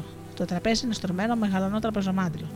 Μας έχει φτιάξει κοτόπουλο σούπα επειδή είμαστε από ταξίδι. Ξέρει αυτή, είναι νοσοκόμα. Ήτανε δηλαδή, γιατί τώρα που χαίρεσε, φυλάει τα παιδιά της κόρης της. Και να φάμε, λέει, πριν ξυπνήσει το μωρό και με γύρισε ο μεγάλος από το σχολείο. Τώρα που έχουμε λίγη ησυχία. Τρώω και κοιτάζω γύρω-γύρω. Για κοίτα στο όλισμα, πάνω στο πάτωμα στη γωνία, έχει ένα βάζο με ξερά στάχια, χρωματιστά, μπλε, κόκκινα, πράσινα. Πάνω στον καναπέ μια τεράστια κούκλα με κίτρινες μπουκλε και ένα μακρύ φόρημα. Έχει και καπέλο. Στο μπουφέ έχει αράδα κάτι κάρτες ακουμπισμένες στον τοίχο. Δίπλα σε δύο κορνίζες χρυσές έχει φωτογραφίες από γάμους. Ένα παλιάτσο τυλιγμένο σε και κάτι ελεφαντάκια. Ένα βάζο πράσινο έχει μέσα πλαστικά λουλούδια, σαν και αυτά που έχει το φωτογραφείο στο γυαλό, στη σήμη. Όταν πας σε φωτογραφίσει μετά το γάμο, σου βγάζει δεξιά και αριστερά κάτι καλαθάκια με πλαστικά ψεύτικα λουλούδια. Δεν μπορεί ο άνθρωπος να έχει πάντα φρέσκα λουλούδια, πού να τα βρει κάθε τόσο. Να δεις όμως τι ωραία που φαίνονται τα πλαστικά λουλούδια στις φωτογραφίες. Εγώ ήμουν παράνυφο στο γάμο της Ελένης και του Γιώργου της Βασίλας. Μου είχε ράψει η μάνα μου ένα ωραίο τούλινο φόρεμα και είχα ένα στεφανάκι στα μαλλιά που ψεύτικα λουλούδια όμως και κρατούσα ένα καλαθάκι με πέταλα από τα ιαντάφυλλα και ρίζια για να ρίνω τη ρινίφη και το γαμπρό. Τη σωτηρία όμως το φόρεμα το είχαν φέρει από τη Ρόδο. Ήταν ταυταδένιο, πιο ωραίο από το δικό μου. Είχα κλάψει κρυφά όταν το είδα, απλωμένο στο κρεβάτι. Είχε και βολάν κάτω και πάνινα λουλούδια ραμμένα σε όλο το φόρεμα. Στη φωτογραφία όμως στη γάμο η σωτηρία κάθεται δίπλα στην νύφη και η ουρά του νυφικού της της κρύβει το ταυταδένιο φόρεμα. Ενώ εγώ στέκομαι δίπλα στο γαμπρό και μάλιστα τον κοιτάω. Έτσι μου είχε πει να κάνω φωτογράφος. Και η νύφη τον κοίταγε. Η σωτηρία κοίταγε τα λουλούδια που κρατούσε η νύφη. Ο γαμπρός κοίταζε ίσια μπροστά στη φωτογραφική μηχανή. Φαίνονται και τα κοτσίδια μου που εκείνη τη μέρα τα είχα κάνει μπουκλες με λεμονοζάχαρη για να στέκονται. Άμα στο νερό που κλέκει τις μπουκλες βάλεις λίγο λεμόνι και ζάχαρη, μετά οι μπουκλε όταν στεγνώσουν γίνονται, ε, στέκονται εκεί, σαν λαμπάδες. Αφού όταν ακουήσει το κεφάλι σου, καλά-καλά δεν μπορείς. Μετά θα δω τις φωτογραφίες από τους γάμους που γίνανε εδώ στην Αθήνα. Να δούμε πώς είναι οι παράνυφε. Τρώγες στα δρανή μου, λέει η Μαρία, τι στέκησε με το κουτάλι στον αέρα. Μήπως δεν σου αρέσει το αυγολέμονο. Έσκυψε το κεφάλι και άρχισε να τρώω. Πρώτη φορά τρώω σε ξένο σπίτι. Οι άλλοι μιλάνε συνέχεια στο τραπέζι. Η μάνα μου ρωτάει πού είναι το μπακάλικο για να ψωνίσουμε τα χρειαζόμενα. Ακριβώς απέναντι, λέει η Μαρία. Είναι ένα μεγάλο σούπερ μάρκετ. Έτσι το είπε. Ένα μεγάλο μπακάλικο δηλαδή. Βρίσκεις ό,τι θέλεις, λέει η Μαρία. Διαλέγεις μόνος σου και μετά πληρώνεις στο ταμείο. Θα ανοίξεις τις 6 το απόγευμα. Ε, αυτό δεν το χάνω με τίποτα. Θα πάω μαζί με τον πατέρα μου που θα ψωνίσει. Εκεί και χασάπικο μέσα και ψάρια κατεψυγμένα και φρούτα. Απ' όλα. Αχ, Αθήνα, καλά το έλεγα εγώ. Και τη Δευτέρα, λέει ο πατέρας, θα γράψουμε την Αστραδανή στο σχολείο για να μην χάνει μαθήματα. Έχει καλό σχολείο, είναι πάνω στη γειτονιά. Τρώγαμε μήλα τον ξύπνησε το μωρό. Το έφερε η Μαρία μέσα στο, στην τρεπεσαρία. Το λέγανε Φίλιππο και ήταν ήσυχο παιδάκι. Η μάνα του δουλεύει τα μία στην πυραϊκή πετραϊκή. Φεύγει το πρωί στις 7 παρατέταρτο και γυρίζει το απόγευμα στις 4. Σάββατο παρασάββατο κάθεται. Η Μαρία λέει πως έχει κουραστεί, μα τι να κάνει. Αν δεν δουλέψει η Ελένη η κόρη της, δεν θα τα βγάλουν πέρα. Ο Φίλιππος γελάει και μπουκώνεται ψωμί βουτυγμένο στο λάτι της σαλάτας. Και όσο έχουν μόνο το μικρό, λέει εντάξει, κάτι πάει και έρχεται. Αλλά τώρα που να είναι θα έρθει ο Κυριάκο, ο αντάρτης. Πολύ ζωηρό, λέει η Μαρία. Ζηλεύει και το μωρό και το τσιμπάει συνέχεια. Πάνω στην ώρα χτύπησε το κουδούνι δύο φορές και μπαίνει ένας πιτσυρίκο με γυαλιά. Παιδί πράγμα να φοράει γυαλιά. Αν μου κάνει και τον έξυπνο, δεν θα τα πάμε καθόλου καλά. Αλλά αυτός, είτε είμαστε εκεί είτε δεν είμαστε, σημασία. Τίποτα. Ούτε γεια δεν είπε. Τι φαΐ έχουμε, ρωτάει τη γιαγιά του. Κοτόπουλο σούπα που σ' αρέσει, του είπε εκείνη. Κάτι μουρμούρισε αυτός, σαν έλεγε σιγά που μ' αρέσει. Δεν θα χαιρετήσεις, του είπε ο παππούς του. Αυτή εδώ είναι η Σταρδανή. Ο κύριος Νικόλας και η κυρία Κατερίνα. Ήρθαν από τη Σίμη. Καλά, αυτό φαίνεται, λέει ο μικρός. Πάω στην πρώτη, γυρίζει και μου λέει, και διαβάζω και τα κεφαλαία και τα μικρά. Σιγά το κατόρθωμα μου ήρθε να του πω. Αλλά του είπα μόνο μπράβο, μπράβο, και εγώ πάω στην Πέμπτη. Ο πατέρας σηκώθηκε και είπε να πηγαίνουμε να μην τους κουράζουμε άλλο. Χαιρετηθήκαμε και είπαμε το απόγευμα να πιούμε ένα καφέ με την ησυχία μας, μια που θα λείπουν τα παιδιά.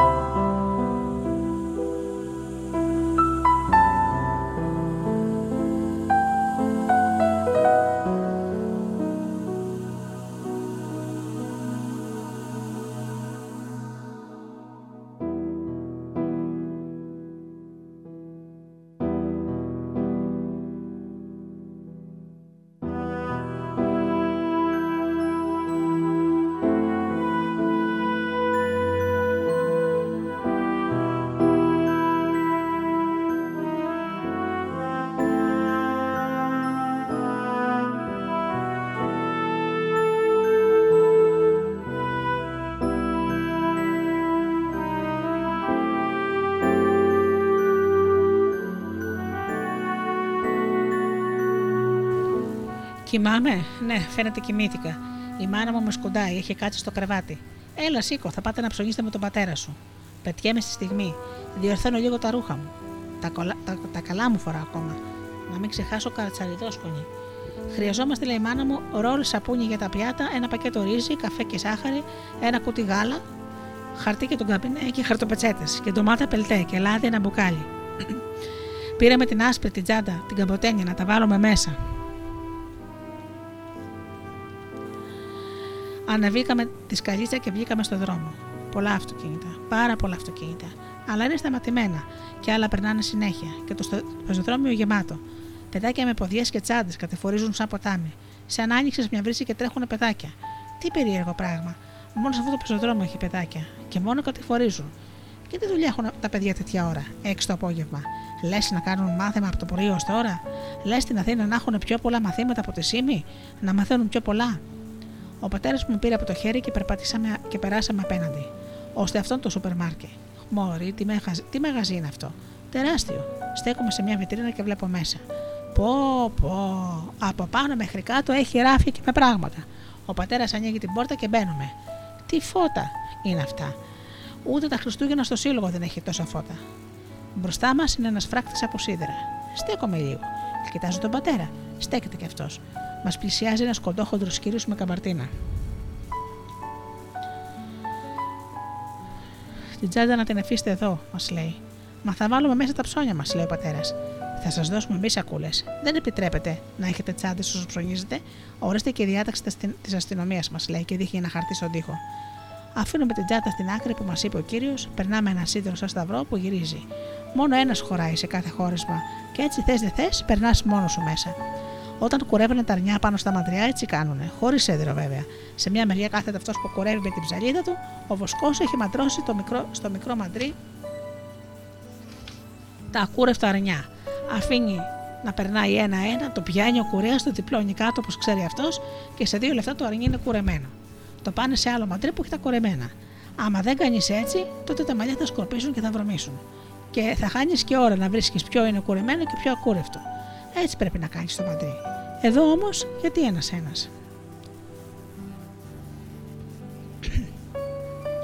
Θα διαλέξουμε μόνοι μας, όπως μας είπε η Μαρία, και μετά θα πληρώσουμε έτσι, πατέρα; Ναι, μου λέει.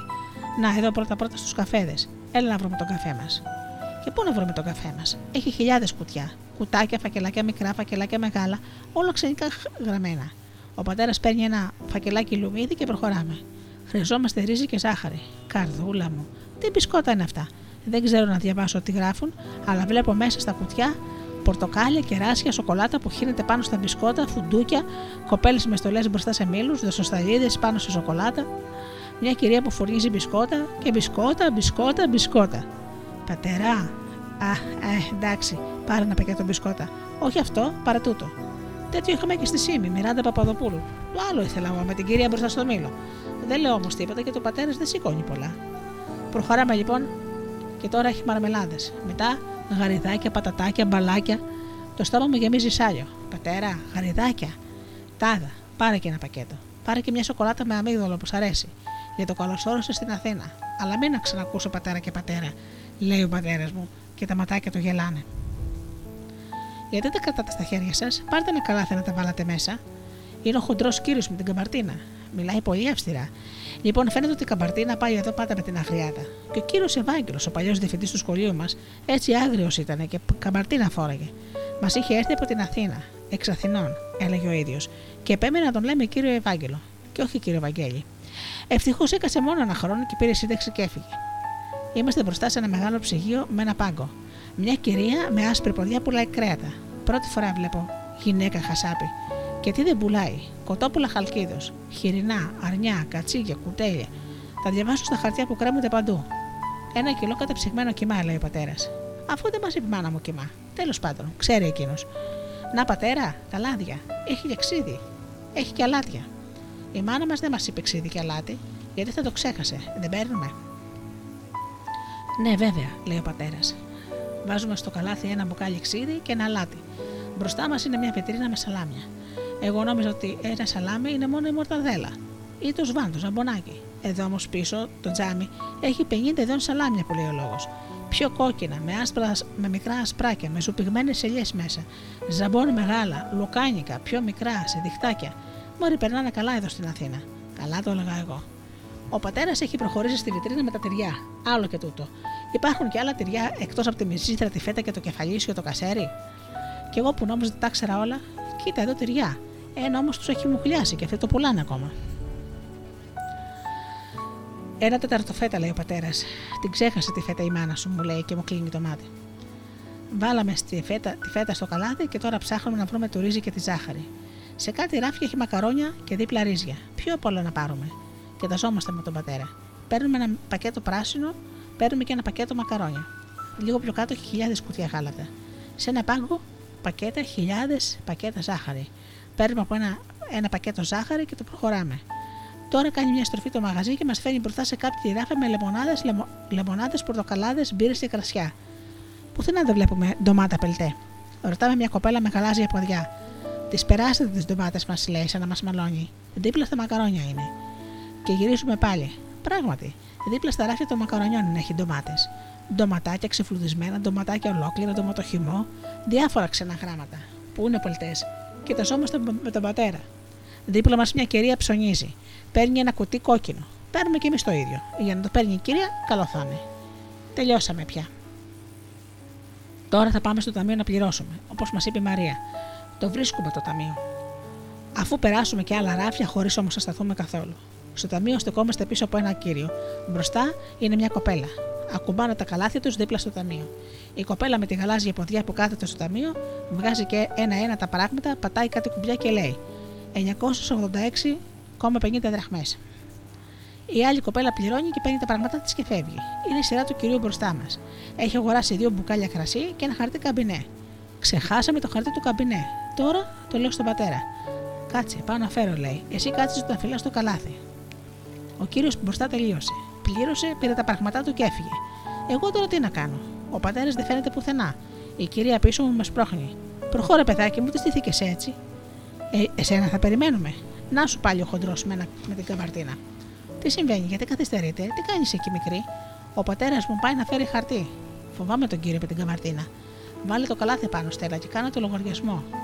Και αν τελειώσει η Στέλλα και δεν έρθει ο πατέρας, τι θα μου κάνει ο κύριος; 642,20 λέει η Στέλλα. Και σπρώχνει τα πράγματα στην άλλη κοπέλα που τα βάζει στις σακούλες. Τώρα τι γίνεται; Και αυτό φωνάζει ο πατέρας καθώς έρχεται και δείχνει το χαρτί του καμπινέ. Πω, πω, ντροπή. Τώρα όλοι μας κοιτάνε. Ξέρουν ότι σκοπίζουμε τον πισινό μας. Βέβαια, όλοι τον σκοπίζουν. Αλλά αυτοί τώρα ξέρουν ότι εμείς τον σκοπίζουμε με αυτό το χαρτί. 654 και 70, λέει η Στέλλα. Ο πατέρας βγάζει το φάκελο με τα λεφτά μας, παίρνει ένα χιλιάρικο και το δίνει στη Στέλλα. Βάζει τα ρέστα πάλι στο φάκελο, παίρνουμε τις δύο σακούλες και βγαίνουμε. Πολύ ωραία ήταν στο σούπερ μάρκετ. Είχε χιλιάδες πράγματα. Αν δεν ήταν και ο κύριος χοντρός με την καπαρτίνα,